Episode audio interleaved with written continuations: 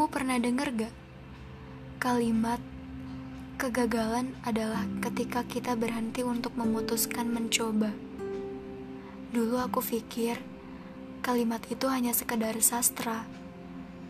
Gak mungkin ada orang yang menyerah sebelum mendapatkan sesuatu yang sejak lama ia perjuangkan.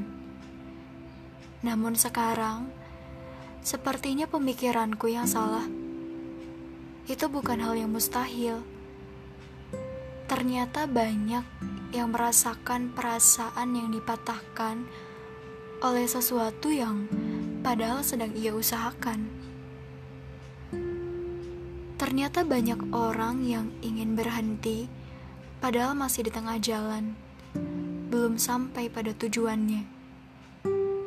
Dan tak sedikit juga orang yang masih berharap dan tetap mengusahakan sesuatu itu datang dalam kehidupannya. Ya, kadang dalam proses melakukan sesuatu, kita perlu yang namanya istirahat. Entah membaca buku favorit, mendengarkan musik, menonton film horor di bioskop, minum kopi di angkringan bersama teman-teman, atau istirahat yang benar-benar istirahat. Menurutku, istirahat itu kebutuhan dasar yang mutlak harus dipenuhi oleh semua orang. Berhenti sejenak dari aktivitas fisik dan pikiran kita.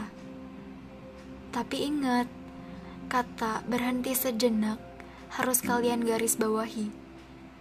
Karena setelah waktu istirahat kita habis, kita harus kembali mengejar target yang sudah kita susun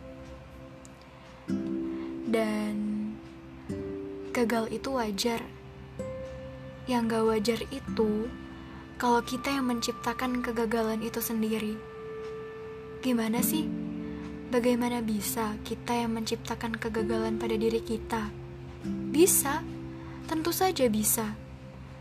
Dari pemikiranmu yang beranggapan kamu tidak akan berhasil, dari bayanganmu yang terekam kamu akan diam di tempat, dan dari pilihanmu, kamu memilih menyerah, padahal kamu belum sampai. Itu berarti kamu memilih untuk gagal. Jika ditanya, pernah atau tidak aku menciptakan kegagalan untuk diriku sendiri? Tentu saja pernah.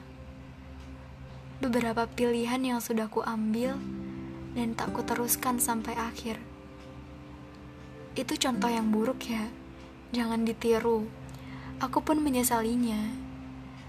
Namun bagaimana lagi? Hal yang sudah kita putuskan tidak bisa kita kembali lagi. Kecuali kita harus menemukan opsi lain dalam pilihan kita.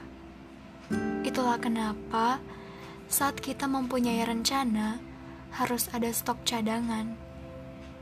Dan itu juga salah satu alasan Kenapa kita harus menciptakan impian sebanyak-banyaknya? Karena setidaknya kalau gagal, ya masih ada planning kita yang kedua.